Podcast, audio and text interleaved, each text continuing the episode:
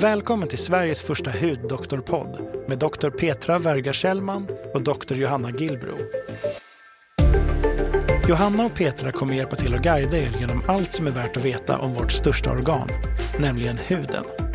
Här pratar de om aktuella ämnen, svarar på lyssnarnas frågor, sorterar bland myterna och diskuterar den senaste forskningen när det gäller hud, hudsjukdomar och hudvård. Den här podcasten presenteras i samarbete med Skinom och Diagnostiskt Centrum Hud. God morgon, god morgon. Eh, idag har vi en spännande gäst här med oss och det är Sofie Wrang från Atopikerna. Du är ju grundare och ordförande i Atopikerna som är en eh, underförening kan man säga till Astma och allergiförbundet. Mm, det stämmer. Välkommen, Ja. varmt välkommen. Ja. Jag måste bara säga innan att jag, eh, vi var ju på samma konferens som Petra anordnade, Derm Summit. Och där du hade en fantastisk föreläsning om eh, eh, att eh, Ja, du, nu ska säga, du, får, du får berätta Det själv. är det vi ska få höra om idag. Det, ja, för att jag blev så himla inspirerad. Och man tycker ju att man eh, har ganska bra koll men det var väldigt mycket nytt som jag lärde mig och jag tror att våra lyssnare kommer lära sig massa i det här avsnittet. Mm. Så eh, varmt välkommen och jag tänkte ställa den första frågan. Eh, du är grundare och ordförande. Vill du berätta om hur du, eh, ja, hur, hur du har kommit kom hit? här? Ja, Hur kom det till? Hur kom det till? Ja. ja, men tack så jättemycket. Superkul att vara här. Tack snälla. Ja, men precis. Ehm, Jag eh, lever ju själv med atopiskt eksem sen jag var, ja, jag tror, före två år gammal. Så det är ju en sjukdom som verkligen har hängt med mig hela livet. Mm. Och ibland skojar vi, eh, vi som lever med atopiskt eksem, att det nästan är en livsstil. Eh, fast ja, en, en, en ofrivillig livsstil som liksom har hängt med. Ehm, så att den har jag levt med hela mitt liv och eh, precis som alla andra gjort den här klassiska resan av varit bra, varit dålig, haft djupa skov, haft toppar när jag har varit riktigt fin i huden och trott att jag är frisk. Mm. För att sen inse att så är det ju inte alltid. Utan det kommer och går. Mm. Och då är det väldigt viktigt att man lär sig hur man kan parera det här. Och eh, snarare köra slalom mellan alla triggers, försämringsfaktorer. Vad funkar för mig? Vad funkar inte? Mm. Ja, Ehm, det här är, jag måste då säga som hudläkare att det här är ju väldigt, det är ju fantastiskt att, att höra detta och så som jag många gånger önskar att de flesta av mina patienter visste det här så att säga redan från början. För att vi försöker många gånger lite grann förklara det här på ungefär de typ 20 minuter man har med en patient. Att, att, att det är kroniskt, att det går upp och ner. Och att det är, ja, så att, eh, jag hoppas verkligen att de som både i början och mitt i sin resa lyssnar på det här programmet och, och lär sig. Fantastiskt. Ja, men och jag, vad viktigt att du nu sa att vi försöker få in allt det där på 20 minuter. För det, det hör man ju själv att en, en sjukdom man ska leva med. För, de, för många med atopiskt eksem så är det ju en livslång. Um, jag har förstått att en del kan växa ifrån men många lever ju ändå med benägenheten att Exakt. det kan blossa upp under livets gång. då, då är det ingenting man gör på 20 minuter.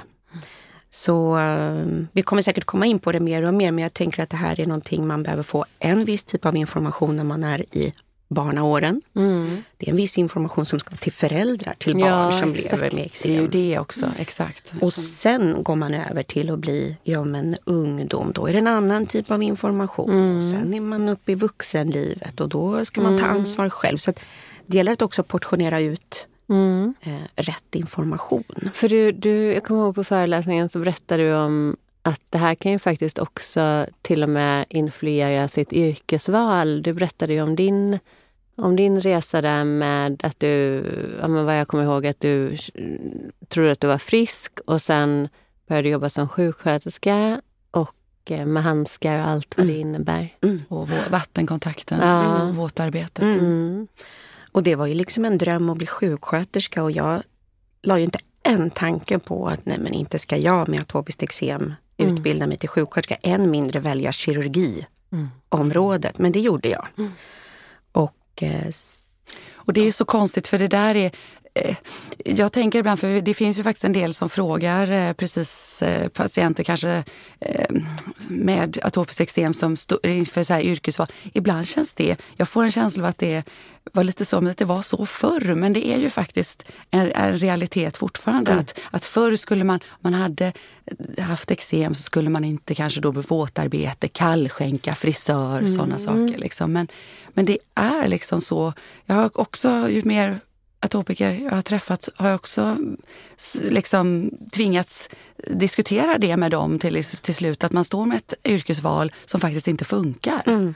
Och det och, känns inte som att det ska vara så egentligen. Nej. Men vi har ju det där, där jag brukar, och det är klart att människor, patienter upplever kan bli såklart frustrerade. Det är 2022, liksom, vi kan göra tusen saker och jag kan inte jobba med det jag vill. Nej. Men där har man ju ibland som jag säger, vissa saker kan man inte överbrygga hur gärna man än vill. Naturlagarna, jag menar mm. vattenkontakt försämrar mm. eksemet hur vi än mm. väljer och vill att det inte ska vara så eftersom grunden då, mycket till själva eksemet är ju att vi har en försämrad barriärfunktion helt enkelt ja. i huden. Ja men visst, och tänk då vad mycket enklare det skulle kunna vara om någon inte har lagt ner tre, tre fem år av universitetsstudier, ja, eh, lever sin dröm Exakt. för att sen... Få massa problem kanske ja. med det leder ju, genererar ju många sjukskrivningar och allting Verkligen. för att du kan inte använda dina händer. Ja. till exempel. Mm. Och att det kommer så sent och sen ska man tänka om, utbilda sig på nytt. Det är ju en, det är en sorg för många. Såklart. Så att det där är också något som atopikerna jobbar mycket för. Att det med rätt information mm. eh, i rätt fas i livet. Och jag nämnde tidigare att man får ju, de allra, allra flesta får den här diagnosen i, i barnaåren. Mm. Och då är det så lätt att man tänker att infon liksom är till föräldrarna och så fortsätter mm. det så.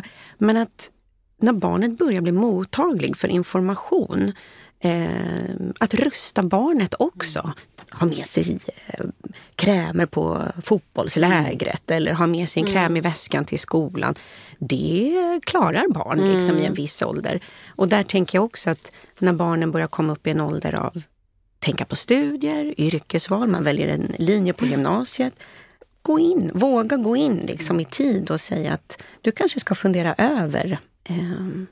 Det känns som att det nästan är någon form av diskriminering idag, att alla inte kan göra allting. Att det ligger mm. lite i, i samhället på något sätt. att mm. man... Eh, jag vet, ja, ja det, jag har ju faktiskt, min äldsta son har ju diabetes och där, nu har det inte varit aktuellt i hans fall att till exempel bli polis eller brandman. Men jag har ju förstås som förälder till ett barn med en kronisk sjukdom varit engagerad i olika eh, patientgrupper, framförallt mm. när han var mm. liten, nu är han 23. Men eh, då eh, vet jag att jag har stött på det många gånger att man tycker vissa alltså föräldrar som uttrycker sin frustration att liksom lilla Kalle vill ju bli polis liksom mm. och att man det, det, är som att det, det, är fel på Polisförbundet. Nej men lite så att man mm. vill liksom på något sätt, eh, utan att egentligen säga någon, men det finns väl kanske ett skäl att man, vissa saker är som det är liksom. Mm. Men då, det är nästan så att jag upplevt när jag läst ibland i de här Eh, inläggen då att det har upplevts som nästan som någon form av diskriminering, att alla inte kan bli allt. Så att man får försöka kanske att få bort den ja, tanken. Och, ja. och jag tror att man kanske inte behöver se allt svart eller vitt heller. Jag tänker på min yrkesroll som sjuksköterska är ganska bred. Det finns mm. ganska många möjligheter. Exakt. Man kanske inte behöver välja just kirurgi, där vi spritar händerna mm. varannan minut, höll jag på att säga, och, och använder handskar i många avseenden. Eh, nu kan inte jag polisområdet, men, det, men det, det, kanske finns en gråskala där också. Men sen tror jag också på samma tema att eh, kan man, kan man eh, hjälpa personer med atopiskt eksem att tidigare i livet hitta en acceptans? Exakt. Vilket för min egen del tog, ja, men jag tror att jag var över 30 år när jag för första gången liksom fick höra av en läkare att du kan inte ducka för det här. Nej du måste lära dig att leva med det här och vi stöttar gärna, men du måste förstå det själv. När man kommer till den insikten, mm. då tror jag att man är liksom mer mottaglig för att också göra bättre val. Mm. Eh, landa lite i att så här ser det ut, men det finns mycket jag kan göra ändå. Och jag menar, Verkligen. ser man också hur mycket som händer kring forskningen och hur mycket Absolut. bättre behandlingsmöjligheter. Alltså, Mm. Ja. Det är ju väldigt roligt. Det är ju superkul att vara doktor idag på det sättet Ja. att det finns så mycket mera man kan göra Mm, också. Men, men, eh, ja, men så det... För förr var det ju verkligen bara smörja, smörja, smörja. ja. Och smörja hela kroppen och allting. Ja. En grej är om man har mindre områden med eksem, då är väl fortfarande smörjning Mm. med ja, till exempel kortison och mjukgörande då som är grunden. Men jag tänker för de som har väldigt svårt idag så finns det ju behandlingar att, att erbjuda. Men Precis, och jag tänkte vi, vi kommer in på, eller vi kommer komma in på behandlingstrappan och sådär. kan vi göra sen. Men eh, jag tänkte bara, en sak som jag tänkte på i din föreläsning, det var ju att, att där, som det här tillfället som du berättar om nu, när en läkare faktiskt sa att nu, det här får du ta på allvar och, och det här är någonting som är kroniskt och så vidare. Då hade, var det inte så att du hade testat ganska mycket olika alternativa behandlingar fram tills dess? Jo. Vill du berätta om det? Ja, eh, nej men precis. Alltså, mitt första minne kring mina eksem är nog liksom detta eviga åkande med mamma till Karolinska och bada i lila bad. Och jag stod på en brits, det var kallt. Sjuksköterskorna smörjde in mig med såna långa plasthandskar. Det är så, alltså jag kan känna samma doft fortfarande liksom som där. Eh, och sen har det varit mestadels smörj genom åren, precis som, som du var inne på. Smörj, smörj, smörj, kladdigt, kladdigt, kladdigt. Och det svider och det är kläder på och det är kladd. Och så har väl egentligen hela mitt livs behandling sett ut, mestadels detta smörjande. Och det har kommit och gått och jag har varit så trött och arg och besviken. För det är ju en tidskrävande Ja, behandling såklart. ehm, för oss med atopiskt eksem. Och så var det vid något tillfälle när jag hade, ja men jag tror mitt livs värsta skov. Det kändes som att jag bara behövde titta på kroppen som bara blossade upp överallt. Det var som att liksom det här glaset bara rann över. Och jag var så arg. Jag var så arg på mig själv, jag var arg på min hud, jag var så ledsen, besviken och så bara kände jag nej, jag tar inte en kortisonkur till. Jag tar inte emot en salva till. Och då, ni vet, på omvägar hör man om att det finns de som jobbar på ett annat sätt och inifrån och ut. Så jag gav mig hän och gick till en alternativare, eller vad man kallar det.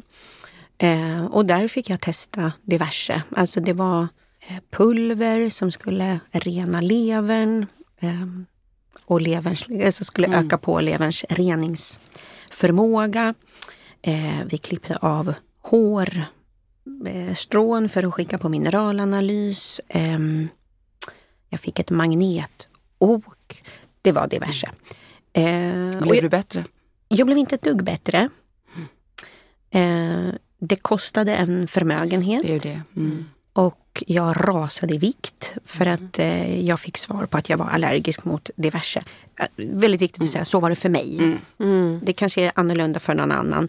Ehm, men Så jag tror att det är jätteviktigt att lyfta det här ändå för att och, och också både för att det är ja, behandlingar, den vanliga behandlingen behövs nog men också att, att det är så mänskligt att man under en sån här resa faktiskt eh, tänker att finns det ingenting annat och, och så blir vi också påverkade mycket av olika ja, såna här kommersiella krafter också ska vi säga som, som förstås ser en möjlighet att profitera, profitera på liksom människors desperation. Så att, eh, Ja, men verk- Ja. Och jag tror att det precis där, du sa ordet nu, det var precis där jag hamnade. Ren desperation. Jag var inte mottaglig för någonting annat. Jag bara vägrade att gå tillbaka igen.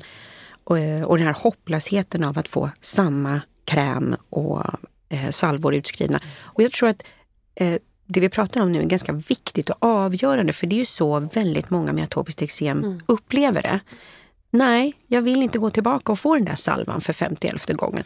Och vad säger det? Jo, men det säger att vi måste samarbeta på ett annat sätt. Vi måste jobba med eh, verktyg och planer där vi jobbar mot ett mål och där professionen, alltså vårdpersonalen, ehm, skapar ett förtroende av att vet du vad, nu testar vi det här under fyra veckor. Blir du inte bra så finns det annat att tillgå. Alltså den raden Yes. är så enkel och inger ett förtroende men också en, en trygghet. en, ha ett hopp också tänker jag. Bara, Ja, ett, Så bra. En, en trygghet i att ja, men, nu har ju jag motivation för att testa den här för jag vet att om jag följer det här och det inte blir bra så kan vi titta på andra alternativ.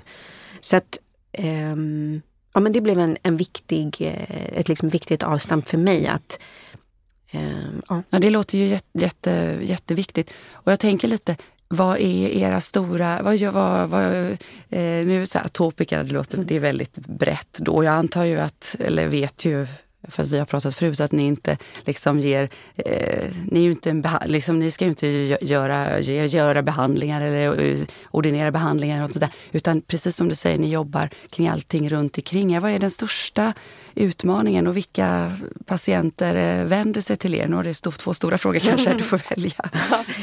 Och hur vanligt, om du kan svara på den också, hur vanligt är det egentligen med att vara atopiker? Vad är prevalensen? Mm. Ja, men vi kan börja i den änden mm. kanske. Vi mm. är ju uppskattningsvis en miljon människor som lever med atopiskt eksem i Sverige. Det är fruktansvärt Ja, det är otroligt. Alltså det är över 1,5 procent. Nej, alltså, nej, Eller nej, mer. Det är, man säger det är 15 procent. Men gud, det är 15 procent. Man säger någonstans att eh, prevalens, eller, eller de som insjuknar, nästan var femte barn mm. får, har atopiskt eksem. Mm. Men, men där är det ju så att en del har relativt lindrigt mm. och där man då men, eller det här, det här, då blir det här lite att det, som att säga att det växer bort. Mm. Det gör det väl egentligen inte riktigt men när huden blir eh, bättre och mera kraftfull så att mm. säga, när man, eller tjockare, när man kanske blir i skolåldern så kommer symptomen inte att vara lika märkbara längre. Så, att, eh, så därför blir det på ett sätt som det växer bort. Men, mm. men precis som, som du säger så eh, kan det ju komma när som helst senare i livet också. Att du kan ju få skov vid liksom mm. vissa påfrestningar och sånt. Så att, eh, så, ja, så mm. det, men, men ja. Ja men och utav de här en miljon människorna så brukar man säga, tror jag, att ungefär 5 till 7 procent har svår atopiskt eksem. Mm. Och vad gör det? Jo men säg då att 5 till 7 procent ska, bör och vårdas liksom inom specialistvård. Men det säger också att den stora massan är utanför mm. specialistvården och antingen eh, är inom primärvårdens armar eller liksom utanför systemet för att man har gett upp. Lite mm. det här vi var inne på ja. innan, jag får ändå bara samma salvor och så. Eh, och det är väl en jätteviktig vad ska jag säga, så här, utgångsläge för oss i atopikerna. Att, eh, det låter ironiskt men ibland brukar vi säga, har man bara, ham- har man bara blivit så dålig i sina eksem att man är i specialistvården, då är det ett privilegium. Alltså det är någonting mm. ironiskt i mm. att mm. behöva bli så dålig så att man hamnar hos en specialist. Mm. Vi vill ju inte ens behöva hamna där. Nej. Men det är i specialistvården du har eh, tillgång till den stora bredden av behandlingar.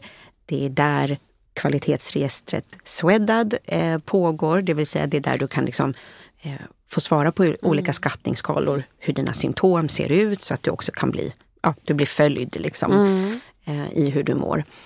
Eh, men många vittnar ju om en primärvård idag som inte har tillräcklig kunskap om mm. atopiskt mm. eksem. Och då är det inte heller konstigt att vi hör om många som får samma salva utskriven gång på gång. Det blir ingen remiss till specialistvård det kanske inte ens blir en uppföljande tid eh, där vi utvärderar om den här salvan, krämen, har haft effekt. Mm. Så det här är en jätteviktig del av varför vi finns till. Eh, jag skulle säga att det vi kämpar för allra mest är en god och jämlik vård. Och det kan låta extremt stolpigt men... Nej men jätteviktigt. Mm. Det är ju ändå att hitta en bas liksom. Okej, okay, det kommer en person med atopiskt eksem. Vad börjar vi med att testa? När det inte räcker och hjälper, mm. vad rekommenderar man som steg två? Mm. Om det inte hjälper, vad är vidare? Likaså, vi börjar i den här vårdnivån. När är det dags att bli remitterad till specialistvård? Det här är väldigt vagt idag. Mm. Och det är därför vi på Atopikerna också har eh, illustrerat fram den här behandlingstrappan också. Den, den tänker vi ska liksom rymma hela det här mm. paketet av vårdnivå, behandling, eh, vikten av behandlingsplan och så vidare. Um, så det var väl lite grann svar på hur det ser mm. ut och vad som driver vårt arbete. Och jag kan också tycka att en sjukdom med en miljon drabbade förtjänar ja, en patientorganisation Gud. som utgör en röst, en kraft. Och vi på Atopikerna har haft verkligen fördelen att bli väl emottagna av sjukvården också. Så vi har ju krokat arm i många vårdutvecklingsprojekt, tagit fram verktyg. Eh, vi är att räkna med runt bordet idag och det är väldigt kul och fint mm. att se. Eh, de vill ha in oss i patient, mm. ur patientperspektivet. Mm. Nu senast ska det ju bli nya nationella behandlingsråd. Ja, den behöver, det var ett tag sedan sist tror jag. Det var verkligen. 2009 eller något sånt ja, där, tror jag. De jag tror till och med 2005. Ja, du ser. Ja. Så där sitter vi med. Toppen. I den eh, gruppen. Um, och det är ju ett tecken på att vi behövs, ja. men också att vi efterfrågas. Patienten mm. får en mer givarroll. Och, och man känner nu att man vill vara delaktig i den här föreningen, vad, hur går man tillväga? Ja, men är man nyfiken på att bara se vad vi gör och mm. hur, hur, eh, hur vårt community ser ut så kan man börja med att följa oss på Facebook och Instagram. Mm. Där finns vi. Mm. Sen har vi en väldigt matnyttig hemsida. Mm. Eh, jag ska också göra lite reklam för att vi håller på att göra om den och snyggar mm. till den. Mm. Men ehm, eh, atopikerna.se. Mm. Där får man jättegärna gå in. Eh, finns både information för barn med atopisk eksem men också vuxna. Lite av eh, projekt vi har gjort genom åren. Handfasta verktyg, ja. det tror vi mycket på.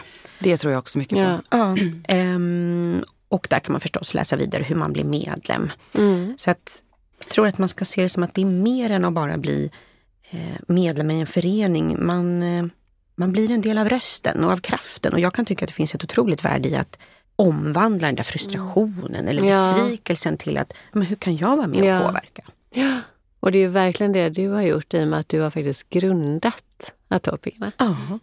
ja, jag tycker det är häftigt mm. faktiskt. Mm. Ja men verkligen och det behövs alltid sådana här röster i, eh, som, som, som, som driver patient, mm. patienternas röst. Så att ja. säga. För det är väl det, alltså det är ju det den här, eh, som du säger, som ni, ni gör, att eh, eh, driva patienternas mm. intresse. Finns det någonting, eh, tänker jag som, eh, ja, som de som lyssnar som har atopiskt eksem här, som kan ha eh, någonting annat som du tänker på som de kan ha någon nytta av eller så? Ja men vi, vi tjatar ju mycket om att vi kan alla befinna oss i olika eh, nivåer, olika svårighetsgrader mm. av våra atopiska eksem. Men man får inte glömma bort att studier och forskning visar ju på att livskvaliteten är påverkad oavsett ja. om du har mild, måttlig eller svår atopiskt eksem. Mm. Och det där behöver vi själva vara duktiga på att rå om. Mm. Och första steget i behandlingstrappan är ju just det här eh, egenvård, mjukgörande, mm, liksom mm. basen. Och den är ju konstant oavsett om man sen får eh, det nyaste, mest innovativa läkemedlet eller om man eh, plaskar i lila bad. Mm. Den här basen ska vara med hela vägen. Mm. Och där tycker vi att det ligger mycket i att själv försöka bli påläst. Att själv försöka stärka sig med hur kan jag komma förberedd till mitt vårdbesök. Mm. Eh, hur kan jag bidra i den här liksom alliansen mellan mm. patient och sjuksköterska patient och läkare? Att vi liksom tillsammans sätter mål. Våga säga att ett behandlingsmål är mer än att liksom minska en rodnad på kroppen. Alltså är ni med? Livskvalitet mm. handlar också om att våga gå på sociala mm. tillställningar. Det är att eh, ta upp tennisen igen. Mm. Ja, men exakt. Att våga svettas svettas och, och liksom utföra fysisk aktivitet mm. eller läkta handeksem så att jag kan hålla i ett tennisracket. Är ni med? Eh, och jag tror att dit måste vi komma, att vi vågar säga, det är också en del av min målbild som patient. Jag vill kunna sova bättre.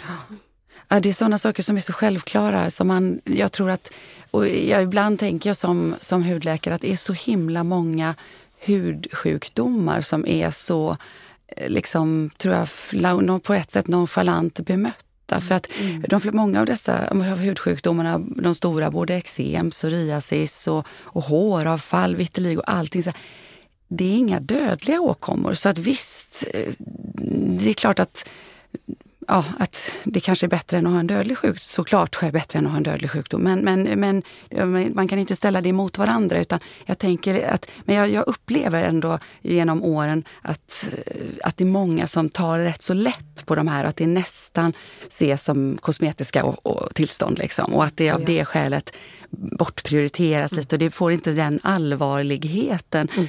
som det faktiskt den här livskvalitetssänkningen ändå har. Ja. Jag menar, ja, som du säger, att inte kunna sova, att ha trasiga blödande händer. Alltså mm. det, det är som att det inte alltid väcker eh, ja, vad ska jag säga, samma empati eller samma eh, behov hos att, att vilja ta hand Jag vet inte, det finns någonting där ibland som jag ibland många gånger känt att, att många hudsjukdomar generellt är liksom eftersatta. Och det mm. gäller psoriasispatienter också. Som, ja. Jag håller hundra procent med. Och det är det som gör lite att vi måste ja. stärka vår röst ja. ännu mer. Mm. För att någon inte ska eh, fortsätta att tro att ja, men det är väl bara att smörja. Eller, eh, eller den här är ju någonting du har ätit. Har du fortfarande inte hittat vad det är som oh, gör nej, att du får... Nej, men exakt.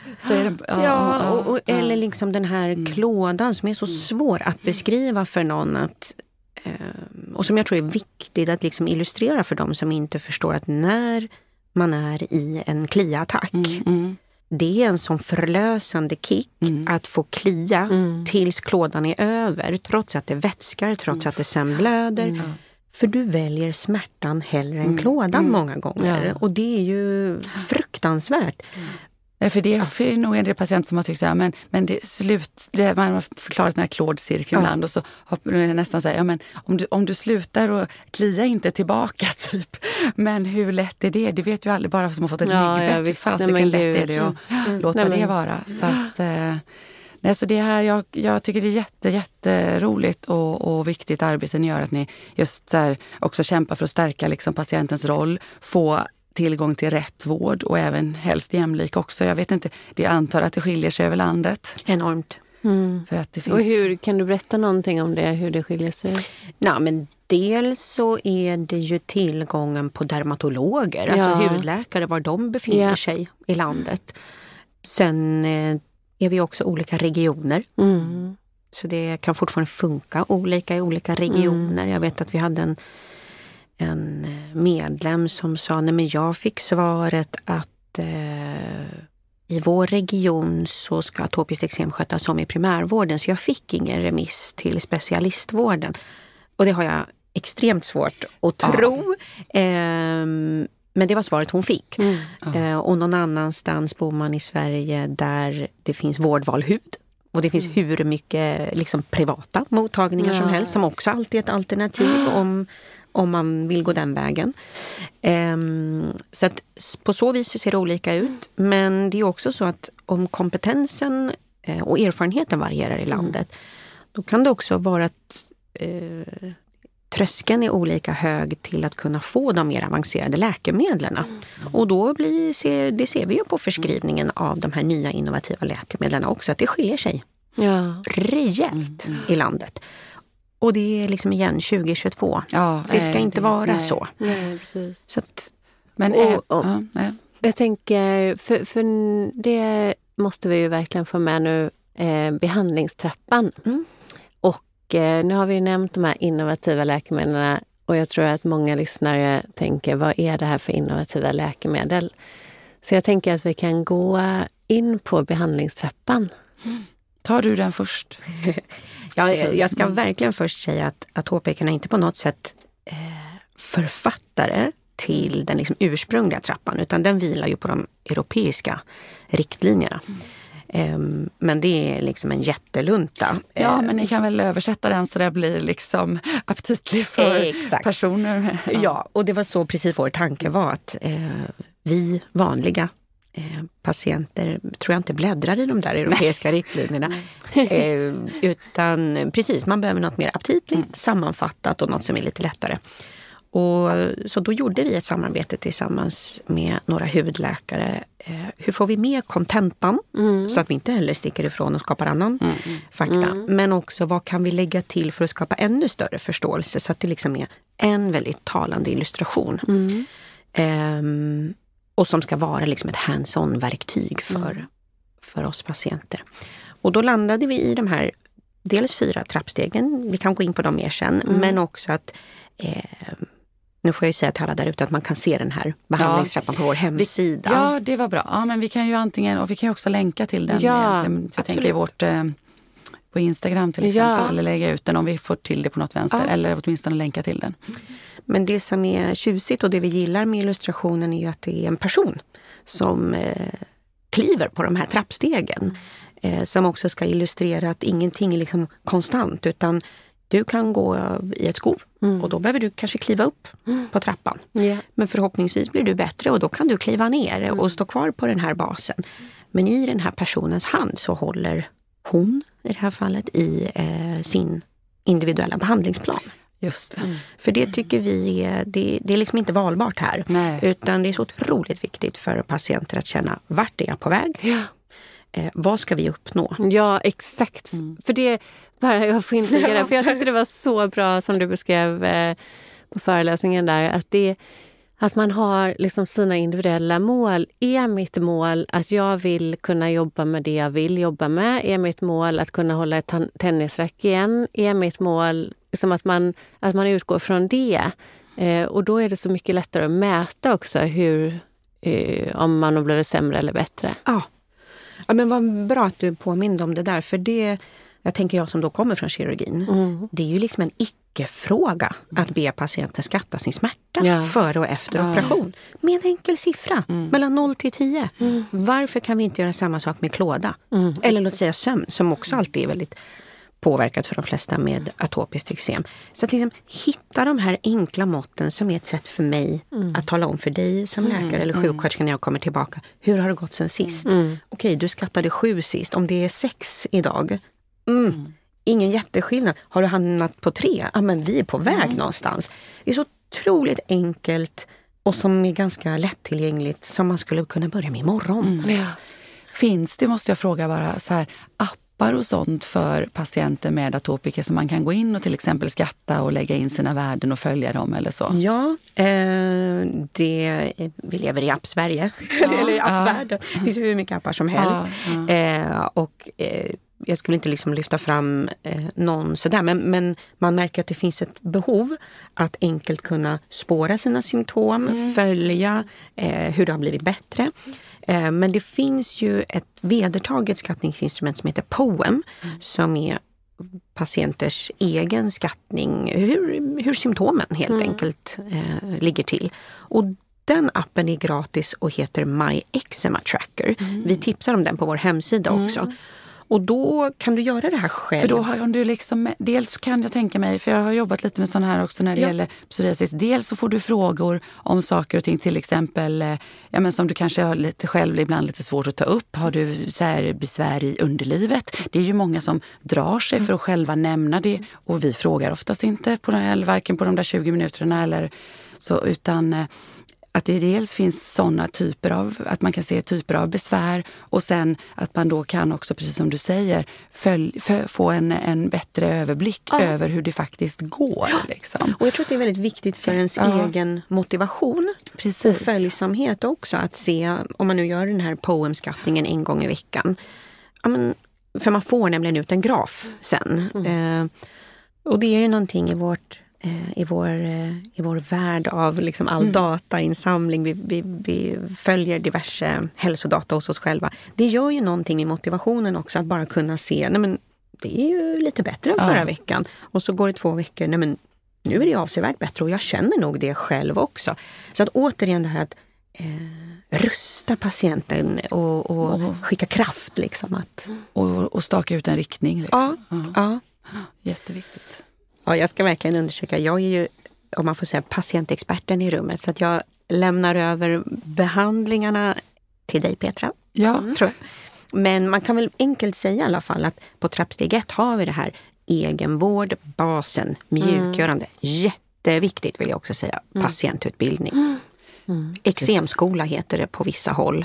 Um, det är basen. Mm. En trappa upp hittar vi mer kortisonkrämer. Jag tror att eh, ljusbehandling, är den, den är kanske på trean snarare. Ja, nu frågar du mig. Jag är inte riktigt, alltså jag har ju på en sagt var trappan i, eh, en typ av trappa ja. så att säga. I, men, men där är alltid lite, liksom, jag, kan, jag kan inte exakta, Nej. precis som du säger, trappstegen så. Men jag, men, men jag tänker, det är ju precis som du säger, där kommer väl att en patient som inte bara enbart klarar sig på mjukgörande ja. får ju första hand någon form av medicin med ja, det vanliga är ju då kortison. Och sen om det inte funkar så lägger man till ljus, men de kan möjligen ja. befinna sig på samma ja. steg. Får jag bara fråga där, mm. eh, eh, hur, hur tycker ni att Protropic funkar? Eller? Ja, alltså det är ett eh, Ja, just det. Min, min, min erfarenhet är att det funkar många gånger ganska bra men vi ger ju sällan det till säga, stora, ut, stora ytor på kroppen utan det är ju många gånger så som jag och jag tror många med mig använder, jag ska säga både Protopic och LED, det vill säga kalcineurinhämmarna, så använder de flesta av oss det nog företrädesvis till till exempel ansikte. Ja. Därför att har man ett eksem i ansiktet som är envist, där grupp 1, alltså det liksom första, första steget, eller svagt kortison kan man säga, inte hjälper, då vill man helst inte ha starkare kortison i ansiktet Nej. för då riskerar man faktiskt biverkningar i form av ja, rosacea och sådant på sikt. Och ögonlock och sånt är känsliga. Så att då är vi ju rätt så snabba med att eller liksom gå över till Protopic om, om eh, grupp 1-steroid, det vill säga Mildison, hydrokortison. Ja, de här. Om de inte hjälper, då, då prövar vi ofta. Men det är sällan jag skulle ge det till om man säger, stora delar av hudytan eller kroppen. Jag vet inte om... Det jag kan inte säga om andra gör det, det förekommer men eh, händer kan vara ibland också att, att man kan använda det som lite kortisonsparande som jag säger. Om du har ett handeksem till exempel som är envist och du behöver mycket kortison och så fort du försöker trappa ner kortisonet så återkommer besvären eller blossar de upp igen. Mm. Då kan man också lägga till eh, Protopic vissa dagar så att säga. Så att det finns väldigt mycket tips och tricks och sånt där som man, och jag tror att det kan vara olika doktorer kan säkert ha sina egna, ja, men, men så här tror jag, tror att vi är många som gör. Känner du igen det här, får jag fråga Sofie? Mm. Även om jag vet att du inte ska prata om mediciner. Eh, ja, men så låter det som att det är att eh, det kan funka lite olika för olika mm. läkare hur man förskriver. Men jag känner också igen mycket det du säger att eh, man använder olika preparat beroende på mm. var huden är tunnare, var huden är tjockare. Och Precis. Mm. När vi nu pratar om just de här olika preparaten som man kan behandla sig, vi har nämnt eh, kalcineurinhämmare äh, och eh, eh, kortison. Jag har ju stött på en del förstås, det finns ju, jag tror vi har, eller vi har pratat om det tidigare, en viss kortisonrädsla.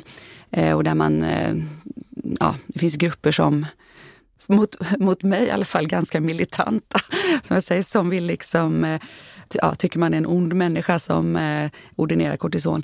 Men stöter du på någonting? Hur, hur, hur går det liksom, eh, vad säger dina eh, medlemmar om, om sådana saker? Är det mycket sådana frågor i ert community också? Absolut, och jag tror att det är viktigt att sätta, att sätta det i ett perspektiv. Att vi har en historia av att den här sjukdomen bara nästan har haft kortison som det som mm. används och skrivs ut mot eksemen. Så att det finns ju ett väldigt så här frekvent användande av kortison. Och jag tror att jag är i gott sällskap när jag säger att alla har små förråd i sina badrum av diverse kortisoner och ja. när eksemet blossar upp då är det dit man går först ja. och gräver. Ja men den här kanske, kanske inte titta på vilken grupp, Nej. alltså vilken styrka på kortison, men man tar någonting och så drar man sig lite innan man eh, kontaktar vården på nytt. Det säger ganska mycket om relationen man har mm. till de här salvorna. Mm. Det är nummer ett. Mm. Sen skulle jag också vilja säga att eh, det är ju det absolut första som man får utskrivet om man går till sin vårdcentral, kortison. Och jag skulle vilja lyfta vikten av att hur får man Exakt. informationen och instruktionen Mm. när, du, när du får förskrivningen mm. av, av en kortisonsalva. Jag tror vi måste börja där. Ja. För att jag tror att väldigt många som lever med atopiskt eksem har aldrig riktigt fått, så här ska du använda det, men inte längre än så. Utan kanske har fått lite vaga instruktioner. I bästa fall, sen tänker jag. Nej, ja. men jag kan tycka att jag, om man får flika in det bara, många patienter som det vanliga är och för sig att de kan komma och säga så här, ah, jag, jag har fått kortison, eh, till exempel en så stark kortisonkräm. Jag har fått det, men det hjälper inte. Och min första fråga är alltid då, vad, och hur har du behandlat och vad är det som inte mm. hjälper? För att för det första så är det många som tycker jag, inte har fått information heller att, att det här är på ett sätt då kroniskt. Mm. Så man tror att ta tio dagar så blir du bra och det blir man ju inte. Och så att när det kommer tillbaka så tycker man att salvan inte hjälper. Och sen har man inte fått instruktioner, varken hur länge eller vad jag tycker också är ganska viktigt, den här underhållsbehandlingen. Så att, att för, verkligen förklara pedagogiskt att det är ett kroniskt tillstånd och, att, och det är ju bara en symptomatisk behandling egentligen. Det är ju klart att det är lite frustrerande att vi, vi vill ju alla få bort roten till det onda men vi kan inte riktigt byta ut våra gener ännu. Så, att, ehm, så, så därför har vi bara symptomatisk behandling att tillgå. En av de saker som jag tänker som en behandlingsplan och allting, det är alltså att verkligen viktigt också att få med patienten och få dem att förstå att att istället för att ge scheman som vi gav förut, åtta veckors scheman, du smörjer varje dag i första veckan, varannan dag, var tre, sådär, mm. så brukar jag verkligen försöka lägga tid på att förklara att när du har mycket eksem då smörjer du oftare. När det har blivit bättre då kan du trappa ner i mm. frekvens. Mm. Men fortsätt gärna med lite underhållsbehandling mm. ytterligare ett tag. Så, för många slutar ju för snabbt också. Så att, jag tror att jättemycket information kring det här. Ja, och jag tänker att eh, det är som jag tror att många kan relatera till när man får en antibiotikakur utskriven till sig. Kanske dina symptom är borta på tredje mm. dagen, men du ska ändå äta din kur mm. i tio dagar. Här är lite likadant, i alla fall i instruktionerna mm. man får, att eksemen kanske är borta, eller den där fläcken mm. som du behandlar mm. på x antal dagar. Men där under huden ja, fortsätter en inflammation. Yes. Som Aktivitet. Behöver. Så att, jag brukar dra parallellen som till en gräsbrand ibland. lite grann. Du har liksom släckt på ytan, du ser, du ser ingenting längre, det ser bra ut. Men det pyr inunder, så ja. bara slutar du liksom hälla vatten på eller så, så, så kommer det snart upp igen. Ja. Så jag, jag tror att det är viktigt att igen understryka att alla gör sin resa. Sen finns det de som kanske inte blir hjälpt av kortisonen och då, då måste ju den personen få hjälp. Då kan Absolut. det inte vara att när man är inne på 51 veckan, för det är ju inte meningen. Det finns inget kortisonschema vad jag vet som är på 50 veckor. Och det är här behandlingsplanen kommer in. Yes. För du ska ha en vårdkontakt dit du kan vända dig och säga nu har jag testat och jag har testat enligt schemat vi bestämde och jag är inte hjälpt. Vad blir, ja. vad blir mitt nästa steg? Ja, exakt. Så viktigt. Ja. Så att jag tror att det är det slentrianmässiga kortisonflängandet som vi... Det, det, där är vi ju eniga med, med även med de som inte, inte är så förtjusta i kortison, att det är det slentrianmässiga. Men, men, men lik förbaskat så vill jag ändå tycka som läkare att, att kortison är en väldigt bra medicin använd ja. på rätt mm. sätt och den har en plats i behandlingen. Och eh, självklart, precis som du säger, hjälper det inte, då ska man vidare och inte bara men, ta en tub till då, då eller liksom försöka ett tag till eller mm. så. Eller gå upp i styrka och bara, eller liksom, ja, det kan man göra ibland om man, men då ska det vara ett övervägande, inte slentrianmässigt. Mm. Här har du kortison, help yourself. Mm, precis. Men om man då har testat kortison och man tycker att man ändå har blossande eksem och det faktiskt inte hjälper särskilt väl, då, då, har vi, då kan vi bara gå igenom snabbt behandlingstrappan. Så UVB-ljus. Det kan man absolut innan. lägga till. Och sen då läkemedel som man tar oralt eller injektioner. Vi kan ju bara nämna några stycken. Ja, jag brukar klumpa ihop dem där till ja. någon form av systemläkemedel. Det vill säga du, det är sånt som då på ett sätt påverkar hela kroppen. Då, men eh, och där finns det också lite olika grader. Det finns de som har lite lättare antiinflammatorisk effekt. Mm. Så man prövar ju dem först. Mm. Ett exempel på det är ju alltså, substansen metotrexat mm. som absolut kan funka. Men för alla funkar inte det och då finns det mera så säga, effektivare men också nyare preparat. Metotrexat till exempel har ju man använt väldigt länge. Det är ett väldigt välbeprövat mm. preparat. Mm. Som man också kan vi säga använder psoriasis. för psoriasis, reumatism. Absolut. Alla ja. de här inflammatoriska autoimmuna sjukdomarna ja. använder man ju metotrexat och har gjort under lång tid. Mm. Och sen så finns det ytterligare då nyare preparat som, det finns lite olika sorter. Man kan väl säga generellt att vad de gör är att de påverkar ju de delar av immunförsvaret som är lite, lite felriktade eller lite uppreglerade eller så när, eh, hos patienter med, med atopiskt eksem. Mm. Så att man kan gå in och justera där. Då, så att, eh, och de är ju jättebra men de är ju, och det tycker jag väl ska vara förbehållna de som har då svårt eksem. Mm. För de kan ju både ha vi har ju en viss form av biverkning eftersom mm. man faktiskt påverkar immunförsvaret. Mm. Men, men man ska in, om man, jag tycker så här, man, behöver man dem, finns det ett behov, så är ju vinsten med läkemedlet mycket större än, än, riskerna. Men, men det är ju inte så att om man bara har lite grann eksem och inte typ så orkar Nej. smörja sig eller av någon annan anledning så ska man ge, ge sådana mediciner. Utan de finns ju med i behandlingstrappan och eh, ja, en del patienter är lämpliga för det och ska ha det helt enkelt. Mm. Det där tycker jag är ett viktigt perspektiv på samma sätt som vissa patienter med atopiskt eksem ska skötas om ja. Eh, på primärvårdsnivå. Mm. Det är inget konstigt. Vi skulle inte kunna hantera en miljon människor i specialistvården. Så det är bra med det. Nej, men jag tänker också på svårighetsgraden. Mm. Vi pratade innan om att det är ungefär 5-7 procent som har svår atopiskt eksem. Så det tycker jag är viktigt att säga att den här stora majoriteten ska förmodligen mm. vårdas på primärvårdsnivå. Men då måste kunskapen där öka. Den vården måste fungera, om det så är liksom målsättning eller att man utvärderar när en kräm, salva inte fungerar och så vidare. Det är ju sant och det tror jag det kan vara svårt med tillgängligheten många gånger. Mm.